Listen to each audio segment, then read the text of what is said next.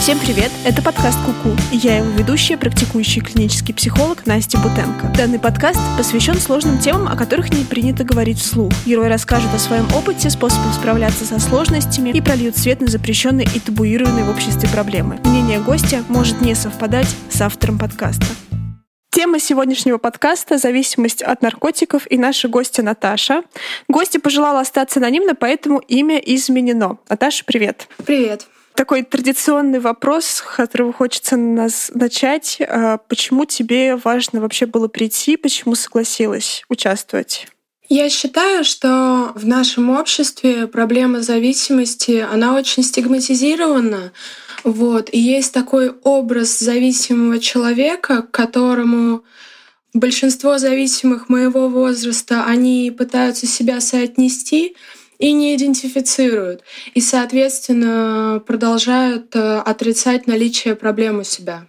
А я тоже думала про то, что здесь есть какая-то вот эта замкнутая петля с тем, что зависимость — это плохо, все про это прекрасно понимают, но то, с каким осуждением относятся к людям с этим опытом, оно приводит к тому, что люди не обращаются за профессиональной помощью. Да, так и есть. Что, собственно, ухудшает ситуацию, а не улучшает ее. Вот. То есть, типа, да, мы против, мы считаем, что это не полезно, но смысл не в том, чтобы людей за это как-то изолировать, знаешь, от общества, а наоборот, искать способы, как, как улучшать эту ситуацию. Но еще есть такой момент, что кажется, как будто это клеймо, и если у тебя есть зависимость, то все, ты обречен до конца своих дней страдать и а, разрушать себя. Да, в смысле, что у этого нет никакого выхода. Угу. Да, согласна. Да, давай попробуем поговорить про тебя, про твою какую-то историю.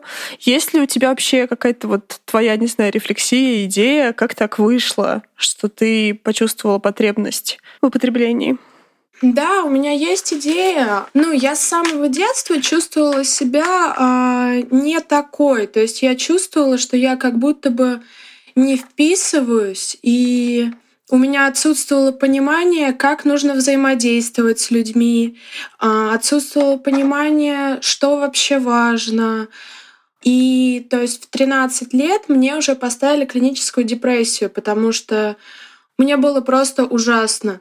И наркотики это было, ну, таким э, уходом э, от себя и от этого мира, в котором ничего не понятно, все очень страшно и все кажется против тебя. Ага, в смысле, мир был слишком каким-то небезопасным, и непонятно, как с этим обходиться. Да, слушай, и в 13 лет поставили депрессию. Кажется, тебе прям правда было там сильно непросто. Ну да, у меня все началось с а, селф-харма. Но этого оказалось недостаточно. Ну и, в принципе, мне выписали терапию, но, к сожалению, она была не... Ну, я не видела никакого эффекта, и буквально через э, месяца три я первый раз попробовала наркотики. Такой стандартный вопрос э, в этих темах. Правда, правда хочется понять, э, как, кто тебе предложил и, или как тебе пришла это в голову мысль, что это возможно? Мне с самого детства бабушка говорила о том, что наркотики это очень вредно, и если тебе кто-то их предложит на улице, то, пожалуйста, отказывайся. Она как-то это говорила очень много раз, что уже где-то лет ну, в 12 э, я начала гуглить, а что, собственно говоря, это такое.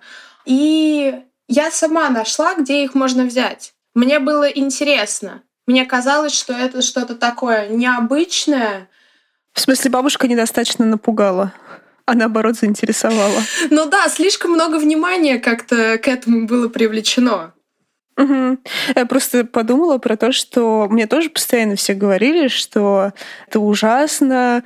Но я помню, что мне не объясняли, ну, типа, ни как это работает, ни какие у этого могут быть последствия. И единственное, что меня прям сильно пугало, это то, что я, я жила в области, в Московской, в таком странном городке, где очень много людей было, которые потребляли. И, наверное, меня пугало то, что я вот видела своими глазами это. Не, не то, что мне пытались там объяснить, а то, что я видела, что это люди себя странно ведут. Вот, вот это скорее, наверное, меня останавливало. А у меня, получается, в окружении не было никого, кто употреблял наркотики. И, в принципе, таких э, не социально приемлемых зависимых не было. Поэтому мне многие наркотики, то есть э, эйфоретики, галлюциногены, они показались безобидными, потому что я ну, не видела в них э, никакой опасности, потому что, опять же, присутствовал образ, что наркоман — это человек, который употребляет внутривенно тяжелые наркотики. Ага. Да, это такое разделение что вот, вот это вот про это известно, это понятно, вот есть этот образ, а есть что-то, про что вот вроде как будто бы его нету. Угу. Да, вообще, вообще, конечно, я думаю, что и сейчас есть с этим проблемы. Блин, я вот думаю, а пока вот мы с тобой говорим, ну вообще вот с то, с чего мы начали, про идею запугать. Наверное, идея запугать все таки какая-то странная. Просто я пытаюсь понять, да, ну вот, допустим, если бы стали рассказывать про все виды наркотиков, все таки чтобы это не было какой-то запрещенной темой, чтобы это было легализовано в плане разговаривания про это, и не считалось каждое упоминание за пропаганду. Вот. Но в смысле, стало, стало ли бы лучше? Как тебе кажется, вот тогда, если бы ты понимала, чем это закончится, это бы что-то поменяло для тебя? Сложно сказать. Вот, потому что многие вещи мне приходилось проверять на своем опыте. Вот. Другой вопрос, что у меня существовала некая такая романтизация всей этой истории э, ввиду, опять же, отсутствия информации. И именно адекватной информации, а не э, запугивания. И, опять же, не было понимания, как э, зависимость э, работает, и то, что она распространяется ну, на любые психоактивные вещества, в принципе. То есть у тебя было ощущение, что у тебя нет этой зависимости и что все пока нормально? У меня долго было это ощущение, очень долго. Меня мама принудительно положила в реабилитационный центр в 15 лет. И это был, знаешь, такой... Это я могу вечно говорить про тему э, коммерческих реп-центров, потому что, к сожалению, там э, отсутствуют квалифицированные специалисты, и э, я там находилась э, по принуждению, то есть выйти я не могла. И когда я вышла, это было очень долго, это был год, но у меня сохранилось стойкое ощущение, что ну, мне было очень страшно, да, поэтому я как бы оставалась чистой. Но с другой стороны, а, в глубине души у меня скорее было ощущение, что мне надо это делать, чтобы не попасть в такое место снова, а не что мне просто, ну, употребление, оно разрушает мою жизнь. Скорее, у меня мама что-то подразрушила мою жизнь, и мне надо теперь как-то... Сместился фокус вот этого такого понимания, что произошло. Слушай, а как мама узнала? Мама узнала... Ну, там был э, ряд событий, то есть э, я училась в Лондоне, и меня исключили из э, колледжа. Вот. Но мне удалось убедить маму, что я не причастна... Ну, мне пришел конверт с веществами, его открыли. Вот. И, соответственно, полиция, все дела. И мне удалось убедить маму, что это не мое. Или, или стоп, я ей даже, по-моему, потом сказала, что это мое, а, и объяснив это, то, что я, а, мне не хватает денег, я поэтому решила продавать наркотики, но я их не буду употреблять и не употребляю, это фу. Вот. И я вернулась э, в Москву. У меня мама уже видела, что со мной что-то не так.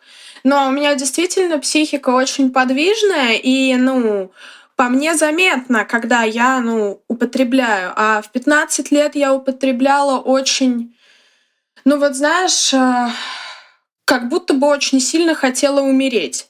И, собственно говоря, один раз э, я пошла забирать наркотики, и там меня ждали полицейские, вот, и как бы мне пришлось звонить маме и рассказывать это все, и там уже было не не съехать с того, что а это мое. Да, в смысле, ряд ситуаций, которые просто логично вели к такому результату.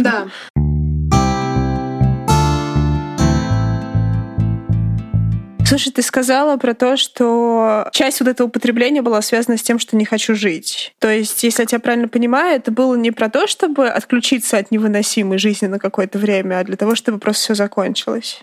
Да, у меня мое употребление на самом деле делится на то, когда я просто хочу, чтобы это все закончилось, и это можно легко понять потому, сколько я употребляю и как. Либо же, когда я просто хочу отключиться, то есть э, у меня такое тоже было, и, ну, это немножко по-другому. Это я просто употребляю без э, вот этих вот э, историй с передозировками, да, я это так назову, потому что некоторыми наркотиками как будто нельзя их, да, ну ты поняла, а при этом ну, такие состояния ловишь, что, ну, ни один нормальный человек не очень захочет, ну, быть в них. Да, понятно объясняешь. Слушай, а, а можешь побольше рассказать? А в смысле, мама понимала, что что-то не так не просто с наркотиками? Или какие-нибудь близкие? Кто-то вообще волновался? Нет? Нет. А, в этом была проблема, потому что ну, у меня мама очень долго вообще не могла признать, что я зависимая, потому что потому что ей было очень больно от этого, и как будто это такая тема очень а, стыдная. Вот. И поэтому ей было проще найти реабилитационный центр, куда меня поместили, это было в 500 километрах от Москвы, вот, и где мне якобы помогали справиться с моей проблемой. Но, как потом выяснилось, это особо не помогло, потому что моя проблема, то есть мне диагностировали пограничное расстройство личности, оно никуда не делось и продолжало делать мою жизнь э, очень невыносимой. Слушай, а что там было в рехабе? Что они вообще с тобой целый год делали? Я пытаюсь просто это представить. Мне сложно. Ну, там а, есть распорядок дня. Там каждый день я писала дневник чувств. Вот. Но надо было его внимательно писать, чтобы не написать что-то лишнего, потому что за это можно было а, понести последствия. Там есть такая система, что тебе могут ставить баллы, 20 баллов — это тебе откладывают задание на неделю, то есть ты неделю не сдаешь то есть это ты на неделю больше там находишься, потому что пока ты там не напишешь все задания, ты э, остаешься там. Потому что они очень грамотно рассказывают родителям, что типа это их единственный шанс, вот, очень надо там находиться. Ну, короче, это бизнес. Это реально бизнес. И ну, у меня там случился э, такой приступ э, аутоагрессии. Я очень сильно порезалась, при том, что руки я никогда не резала, а тут порезала. Вот. И чтобы ты понимала, я когда увидела, что у меня очень много крови, я подумала, что мне надо идти как бы сказать кому-то об этом. И я пришла, на меня три часа орали матом благим просто, оскорбляя меня. И потом вместо того, чтобы поехать зашивать, э, мне руку, мне в ванной просто зеленку налили туда и типа сказали, ну тебе же нравится боль, терпи, блядь. Ну, то есть. В смысле, что скорее это была система наказаний, а не система помощи. Да, безусловно. Ну и система зарабатывания денег. В смысле, ты это скорее воспринимаешь как то, что тебя там держали как можно дольше, чтобы, чтобы просто держать тебя как можно дольше. Ну да, потому что у моей мамы была возможность платить, и почему нет? А что-нибудь хорошее там было, что тебе кажется было все таки полезным?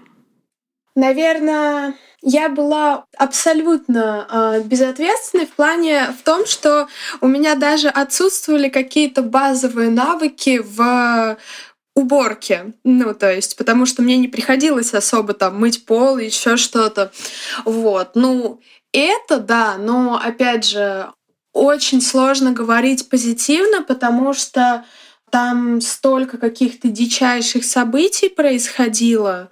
Вот. И, конечно, там были хорошие люди, да, но хорошие люди и хорошие профессионалы — это две разные вещи.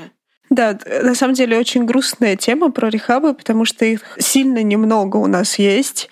И каждый раз непонятно, на что ты отправляешь человека.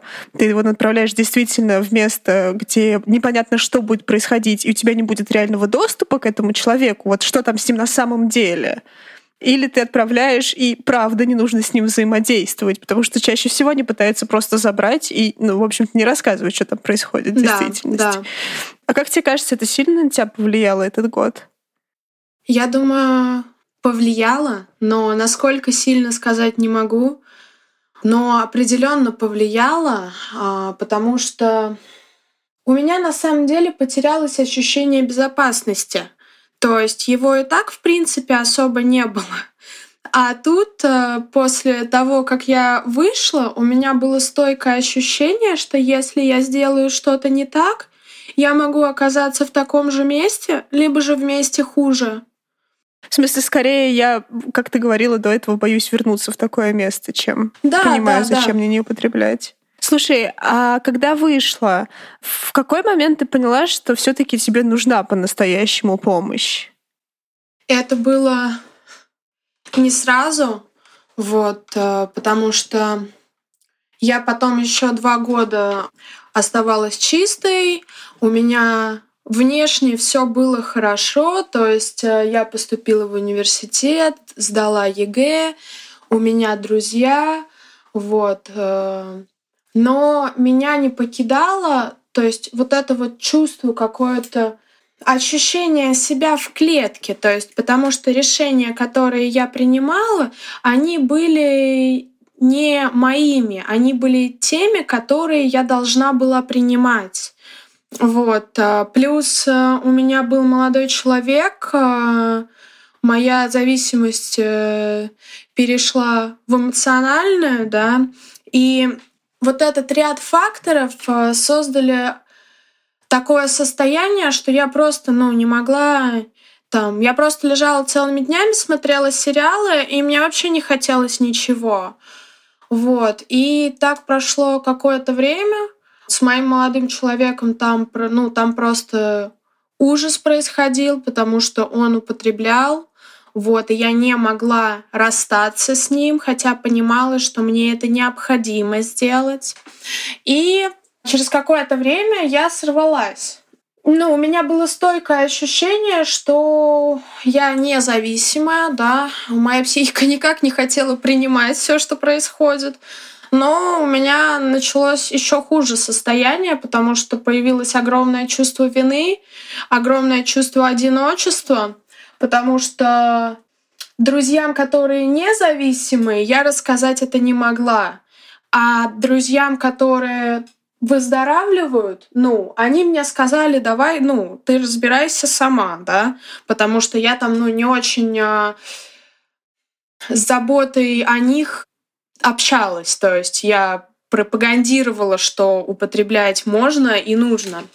Ну и прошло после этого два года, ну, одному Богу известно, как я жива осталась, не села и не сошла с ума. Но у меня уже в моем срыве сложилось стойкое ощущение, что, по-моему, ну, дело не в наркотиках, да, а дело в том, что, ну, мне просто невозможно. Вот какую сферу не возьми, просто невозможно. Вот. И я обратилась э, к психиатру, я обратилась к психологу, и с этого, я думаю, все началось. Просто мне в тот момент было абсолютно невозможно отказаться от веществ, потому что огромным фактором было то, что я занималась э, нелегальной деятельностью, которая порождала какое-то огромное количество страха, и без веществ было невозможно. Как будто бы вся жизнь подкрепляла вот эту вот э, зависимость. Она как будто жизнь уже была так устроена, да. И понятно, что вот это ты описываешь кусок про одиночество. Мне кажется, что большинство людей, они в основном и сидят, потому что они чувствуют, что никто не может помочь, а сам сама я уже больше не справляюсь. И как будто бы это просто такой замкнутый круг, где я не знаю, что делать. А еще же, ну, понятно, что плохо просто плохо, ну так вот, в душе там где-то внутри все время плохо.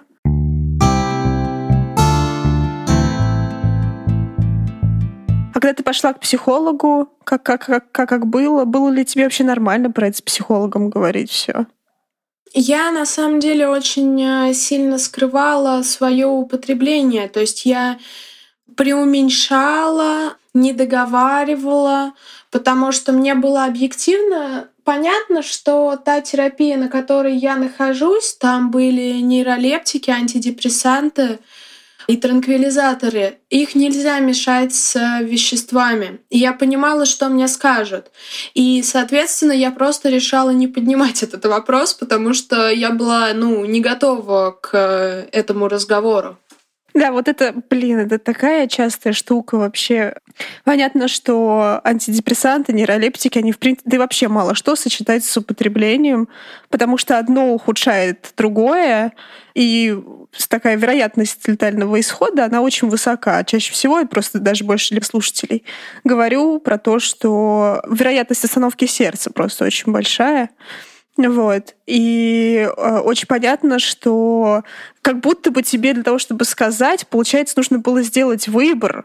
Ты употребляешь дальше или нет, а если употребляешь, то как? Тогда, получается, не употребляешь лекарства, не лечишься, и оно как будто бы тоже так ухудшает всю эту картинку. Ну и, в принципе, такая невозможность поговорить даже со специалистом об этом очень, очень тяжело, когда так.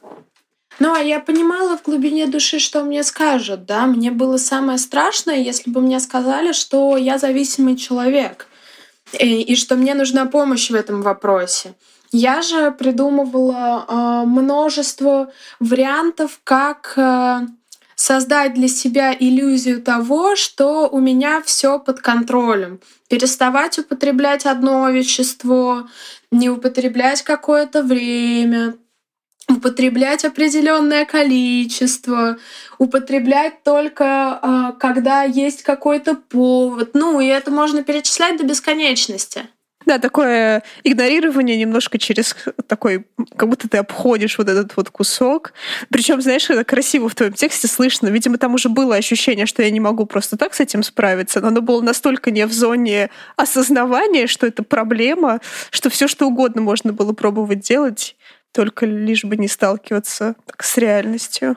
Знаешь, для меня очень показательно было, что, наверное, последние месяца три я э, садилась на балконе, употребляла и размышляла о том, а зависимый я человек или нет. И я как будто бы себя пыталась переубедить. То есть это были какие-то длиннющие диалоги в голове. И мне так нравится такая мысль, что вообще, ну, человек, который независимый, он никогда, ну, не будет э, размышлять на тему того, а зависимый ли он, ну, на сери- ну, серьезно думать об этом. Да, в смысле, что просто думаю об этом, это уже как-то вот о чем-то говорит мне, что я об этом думаю. Что было последней точкой? Вот когда оно начало меняться? Это был, наверное, такой момент, когда я жила со своим новым парнем, вот, и у нас, ну, это были очень такие зависимые отношения, вот, то есть э, там было даже насилие, хотя для меня это всегда было, ну, абсолютно неприемлемо. И в какой-то момент э, мне до сих пор непонятно, это действительно произошло или это был плод моей, э, моей фантазии, но нам показалось, что э, нам пытаются взломать дверь, потому что у нас э, были вещи, которые э, были нужны этим людям. И у меня на фоне этого э, случился психоз, потому что я просто начала закидываться феназепамом, как я не знаю кто, и мне стало, ну, я не могу описать это состояние, потому что это, мне кажется, мой мозг просто блокирует это, но это какой-то невозможный ужас просто происходил, вот, и по итогу, учитывая, как я себя вела, мой молодой человек привез меня э, в квартиру моей мамы, ее не было дома, вот, э, и уехал э, к себе и сказал, что мы расстаемся, вот, и у меня уже было стойкое ощущение, что происходит какой-то трэш. То есть у меня красной нитью сквозь эти события всегда шло, что как будто бы я живу жизнь, которая не должна была со мной произойти. Как будто бы это все, ну, вообще ни разу не про меня. Я не, ну, я веду себя абсолютно, ну, не так, как э, я чувствую, да, и каким человеком я являюсь. И я должна была на следующий день э, ложиться в психиатрическую больницу, потому что мой психиатр уже сказал, что мне нужна госпитализация, потому что я, ну, мое состояние, оно действительно было достаточно критичным. Мама приехала, увидела, как я себя веду, а я вообще, ну, не очень адекватная была. Вот. Я проснулась, и она мне говорит, слушай, поехали э, в наркологическую больницу. А мне, если честно, было уже так все равно, куда ехать, вот прям совсем. Вот. я поехала туда, но опять же, ты понимаешь, я еще не считала, что э, мне нужно полностью отказаться от употребления. Я считала, что я просто сильно перенервничала вот, ввиду событий.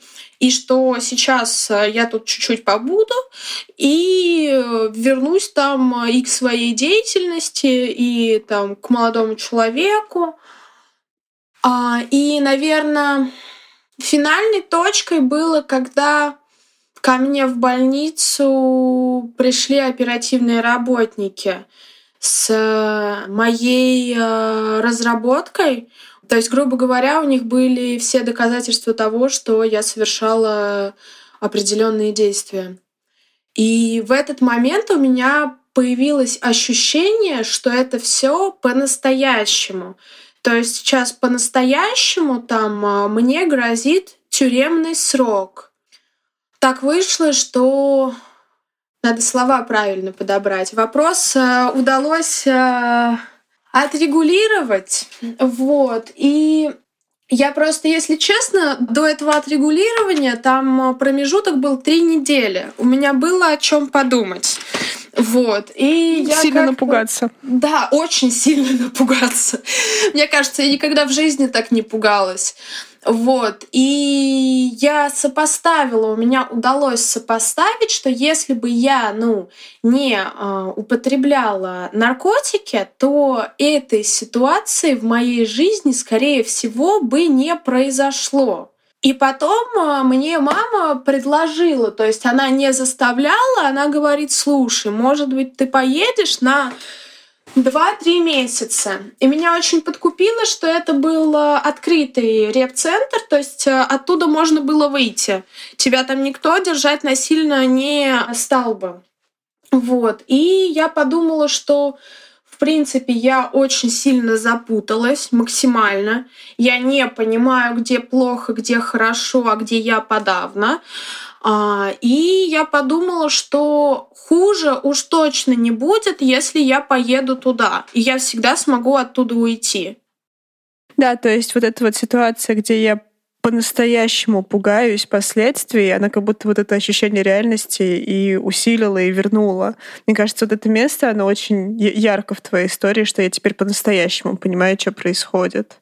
Да, потому что, ну, и мне кажется, важны последующие действия, потому что у меня были такие ситуации, когда я четко понимала, что у меня проблемы с наркотиками, у меня проблемы с собой, наркотики никак не улучшают мои проблемы с собой, и мне нужно что-то делать. То есть, эм, и это были такие сильные чувства страха, но Потом, как работает моя психика, проходило два дня, и я находила объяснение, почему так произошло и почему я так напугалась.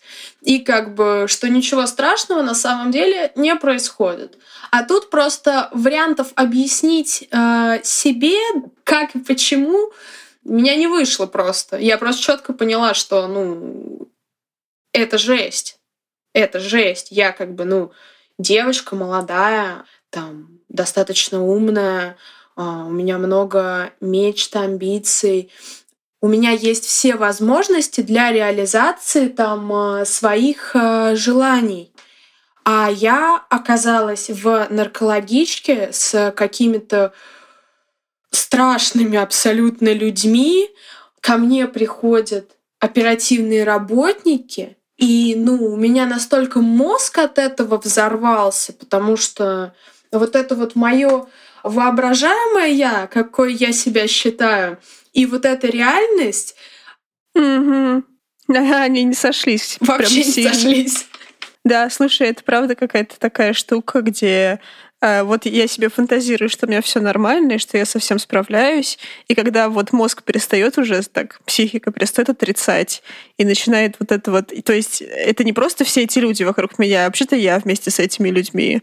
Это не просто ко мне приходит по случайности, а потому что я это сделала, что-то, что-то сделала, и это, правда, кажется плохо, и это могут быть последствия. Оно так взбадривает просто потому, что не может не взбодрить.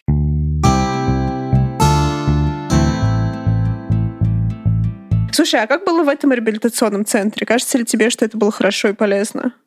Слушай, я думаю, да. Ну, конечно, я всегда могу найти какие-то отрицательные неидеальности, да, но кардинально был другой опыт. Во-первых, отсутствовало какое-либо а, эмоциональное насилие, что было для меня важно. Отсутствовали какие-то наказания, которые влияли на срок пребывания. И, в принципе, я почувствовала, знаешь, как будто бы я могу делать, а могу не делать. И это сугубо мой выбор. То есть от ощущения того, что это мой выбор, мне как будто бы захотелось разобраться, что происходит. Они как место тебе дали в таком смысле. Да. Типа подумать, а не насильно пытаться что-то с тобой сделать. А был ли там какой-то психолог? Были ли там группы какие-нибудь? Ну, конечно, там э, был, были и психологи, были малые терапевтические группы, это где сдают задания, были группы самопомощи. То есть, в принципе, набор достаточно стандартный. Да. Вот. Но вопрос в том, что я действительно почувствовала вот этот выбор и какую-то самоценность, потому что очень э, скоро, ну, у меня же был опыт э, выздоровления, да, и я могла им делиться. Вот. Ага. То есть э, у меня я через два месяца нахождения там я стала волонтерить там. Вот, то есть это все было основано на том, что мой опыт ценен, я могу делиться им, и меня никто не заставляет это делать. Да, слушай, вот ты сейчас говоришь, и я так просто пытаюсь это представить. Мне кажется, это очень похоже на э, такое, может быть, даже обретение своего какого-то, какого-то смысла. Ты вот так рассказываешь истории, было ощущение, что как будто бы непонятно, что зачем. Зачем я вообще? Вот я зачем? А здесь как будто бы, когда я понимаю, зачем я, у меня есть конкретная цель, я могу прийти и помочь. В этом что-то есть, мне кажется, очень-очень важное и, и даже такой про смысл, про какой-то смысл. Да, то есть это стало такой начальной точкой, как я это вижу, обретение смысла в более масштабном плане. То есть потому что это всегда было таким очень сложным вопросом для меня. И когда там другие люди говорили, ну, жить, чтобы жить. Да, я такой очень логичный человек, и мне нужна стру- структура. Почему, зачем и как. Вот. И как будто бы там а, основы этого начали появляться. Плюс а, я, наверное, первый раз почувствовала, что моя семья меня любит. Потому что все время до этого, ну, я даже в какой-то момент решила, что я сирота, потому что, потому что у нас языки любви с моей семьей вообще не совпадают ни разу. Вот. И мне как-то было в этом очень одиноко. Вот. А тут э, я как будто бы заметила не то, что они не делают, а то, что они делают. И это тоже очень важно. Получилось, получилось это тоже увидеть. Слушай, а вот ты когда сейчас про это рассказываешь, и вспоминаешь, у тебя два, даже два вопроса. Первый вопрос, как вообще тебе про это вспоминать? Ну, вот как, как это по ощущениям? А второй вопрос, считаешь ли ты сейчас себя зависимой? На первый вопрос отвечу, что у меня такие очень разные чувства. Мне, с одной стороны, мне очень жаль себя, потому что как будто бы я вот такая маленькая бегала то туда, то сюда, ну, с э, целью, чтобы меня кто-то полюбил, да, и чтобы как-то это все закончилось. И как-то у меня какое-то сопереживание к себе есть. Вот. Есть, э, безусловно, грусть, потому что все равно через э, огромное количество боли мне пришлось пройти. Но также есть такое приятное чувство, какое-то удовлетворение и надежды в том плане, что мне кажется, я просто сейчас сижу, думаю, что я разговариваю с тобой и могу вообще могу про это говорить, и то, что сейчас э, действительно не так. Хотя, ну, это было не 10 лет назад. Вот. А по поводу зависимости, да, я считаю себя зависимым человеком. Слушай, а тебе кажется, вот сейчас это важно для себя признавать?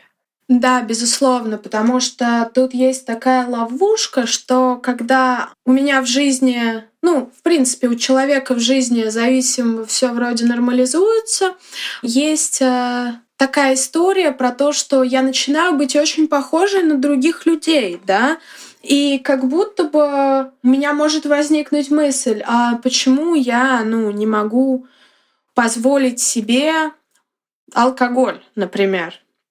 Вот. И тут очень важно это напоминание, потому что иначе э, я буду просто блуждать вот по этому кругу. Я, ну, выздоравливаю, а, опять срываюсь, опять выздоравливаю, а мне как-то, ну, не хочется этого. В смысле, сейчас у тебя это внутри про то, что вообще ничего нельзя, потому что я могу, могу сорваться где угодно? Ну, это история про то, что мне нельзя алкоголь, потому что, скорее всего, выпив его, мне придут мысли о наркотиках через какое-то время.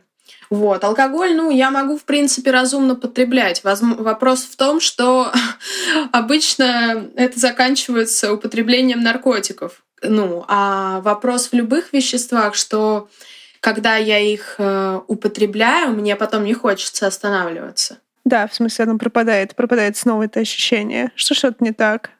Да, это такая прям, мне кажется, очень тонкая, тонкая грань, за которой приходится все время следить. Как тебе кажется, а что тебе сейчас больше всего помогает? Что, что поддерживает? Я не могу выделить что-то одно, потому что это как будто бы такая совокупность э, вещей. То есть э, мне помогает э, группа самопомощи, вот, потому что там я снова идентифицируюсь с зависимыми людьми, потому что, ну, я как рыбка Дори. Я хожу, да, общаюсь там в универе, еще с кем-то, и я начинаю думать, что, ну, я блин, ну мы одинаковые, да. И немного вот эта вот история про то, что, ну, у меня есть особенность, она теряется. Потом а, личная терапия мне очень помогает в основном потому, что у меня появляется точнее даже появилось ощущение некой целостности и ценности. Вот. Я пошла учиться на гештальт, мне тоже гештальт помогает. И у меня там просто мозг взрывается от количества э, новой э, информации про себя. Да и в принципе жизнь во всех ее проявлениях. Ну, я вот сейчас очень рада, потому что, ну, у меня месяц назад был такой небольшой откат, а сейчас э, снова я делаю столько много вещей, которые меня просто радуют. Но мне очень важно, чтобы не терять вот эту какую-то целостность, делать то, что в чем я вижу смысл. Что этот смысл нужно поддерживать и видеть, да-да-да, очень, очень понятно. Слушай, а группа самопомощи — это DBT, диалектико-поведенческая терапия или что-то другое? А, слушай, я проходила курс DBT, вот, э, мне действительно я много оттуда подчерпнула, вот. Но, правда, на тот момент я была не готова работать с употреблением веществ, и я просто закрывала компьютер, когда шла Понятно. речь об этом. А, слушай, группа самопомощи, я имею в виду АН, анонимные наркоманы. Да, спасибо, что говоришь. Просто, просто мне кажется, что если кто-нибудь послушает, кому будет надо, они будут знать, что делать. Я просто на самом деле, да, DBT, э, правда, классная группа, если понимать, зачем ты туда идешь. Э, для тех, кто не знает, технически это группа, которая учит навыкам саморегуляции, то есть вообще возможности что-то останавливать, какие-то свои импульсы, как-то их сонастраивать, понимать, что можно делать, потому что именно это в первую очередь и страдает, да. А анонимные наркоманы, вообще, мне кажется, это прям какой-то обязательный пункт для того, чтобы и быть с людьми, которые тоже это преодолевают, справляются, и вообще чувствовать себя не одиноко, наверное, принадлежать к чему-то. Да, абсолютно. И если личная терапия, там можно много что не замечать и много что не поднимать, то там э, порой я слушаю других людей и узнаю в них э, вещи, которые мне не очень хочется в себе признавать. Вот. Ну и плюс, э, конечно, там важным аспектом является там делание шагов, что тоже, ну, на мой взгляд, эта вся программа, она как будто бы формирует такую зрелую личность. И это очень важно. Да, понимаю. Ну и это какая-то штука, которая не курсом проходит, она просто может не исчезать никогда из жизни, что тоже важно для таких групп, мне кажется, потому что если понимать, что там условно группа идет ну полгода, да, то через полгода тебе нужно либо искать следующую группу, либо оставаться одной угу. снова. А это как-то нежелательно.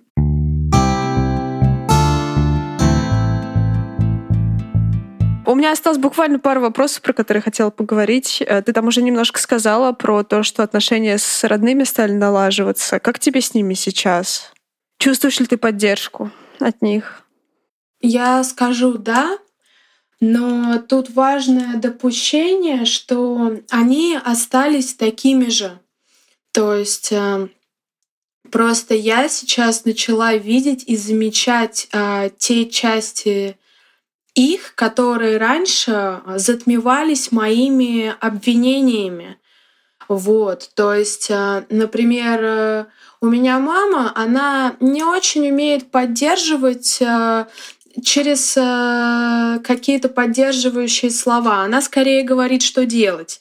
Да, и меня это часто бесит. Вот. Но сейчас я могу, я знаю, что ну, от нее вот это вот я не могу получить. Я могу получить это от кого-то другого, от подружек, от каких-то знакомых. А с мамой я могу классно провести время, да, и что-то узнать новое у нее, потому что она очень много всего знает. Вот. А, там с сестрой тоже.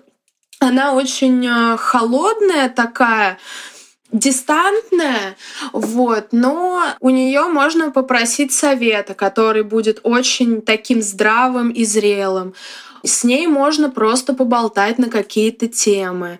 То есть а, это, мне кажется, про какую-то расширение того, что является поддержкой.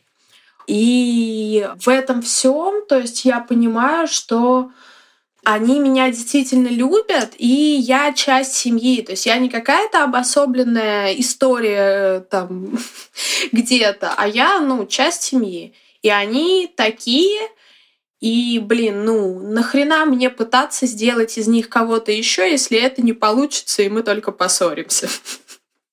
Слушай, а кажется ли тебе, что они тебя принимают, что сейчас с их стороны отношение к тебе, понимание тебя стало больше, лучше? Думаю, да. Ну вот со стороны мамы точно да. Потому что раньше для нее любая моя любой мой всплеск моей гиперчувствительности был э, просто каким-то ужасом и что что-то очень сильно идет не так. Сейчас, ну, появилась возможность разговаривать. И это тоже очень ценно. Потому что им было, ну, реально сложно меня понимать, когда я кричу, да, ухожу, что-то делаю, и вообще непонятно, что со мной происходит. У меня же этот навык коммуникации, он, ну, не сильно развит. Ну да, в смысле, что это как бы такая обоюдная работа, что ты можешь что-то сказать про себя и объяснить, а они могут отреагировать тем способом, который им понятен. Да, ну и опять же личная терапия. У меня мама была в личной терапии года полтора. Вот, она mm-hmm. действительно, ну, поменялась. То есть эм, как будто бы все немного поменялись. Все как будто немного стали больше в ладах э, с собой, и это делает э, наше взаимодействие как-то проще. Не то, что даже проще, а понятнее. Да, стало понятнее. Да, хорошо, спасибо. И последний вопрос просто важно. Важно его задать. Кажется ли тебе, не знаю, может быть, что-то важным сказать людям, что-то, что тебе бы хотелось, чтобы прозвучало сейчас здесь? Какое-то какое такое, знаешь, завершение. Попробую сформулировать. Давай. А, мне как-то хочется сказать о том, что если мне на сегодняшний день очень-очень плохо, то это вообще не факт, что это будет всегда. И для меня было важным открытием то, что какие-то простые вещи, которые в принципе всем знакомы, но которым я не придавала особую значимость.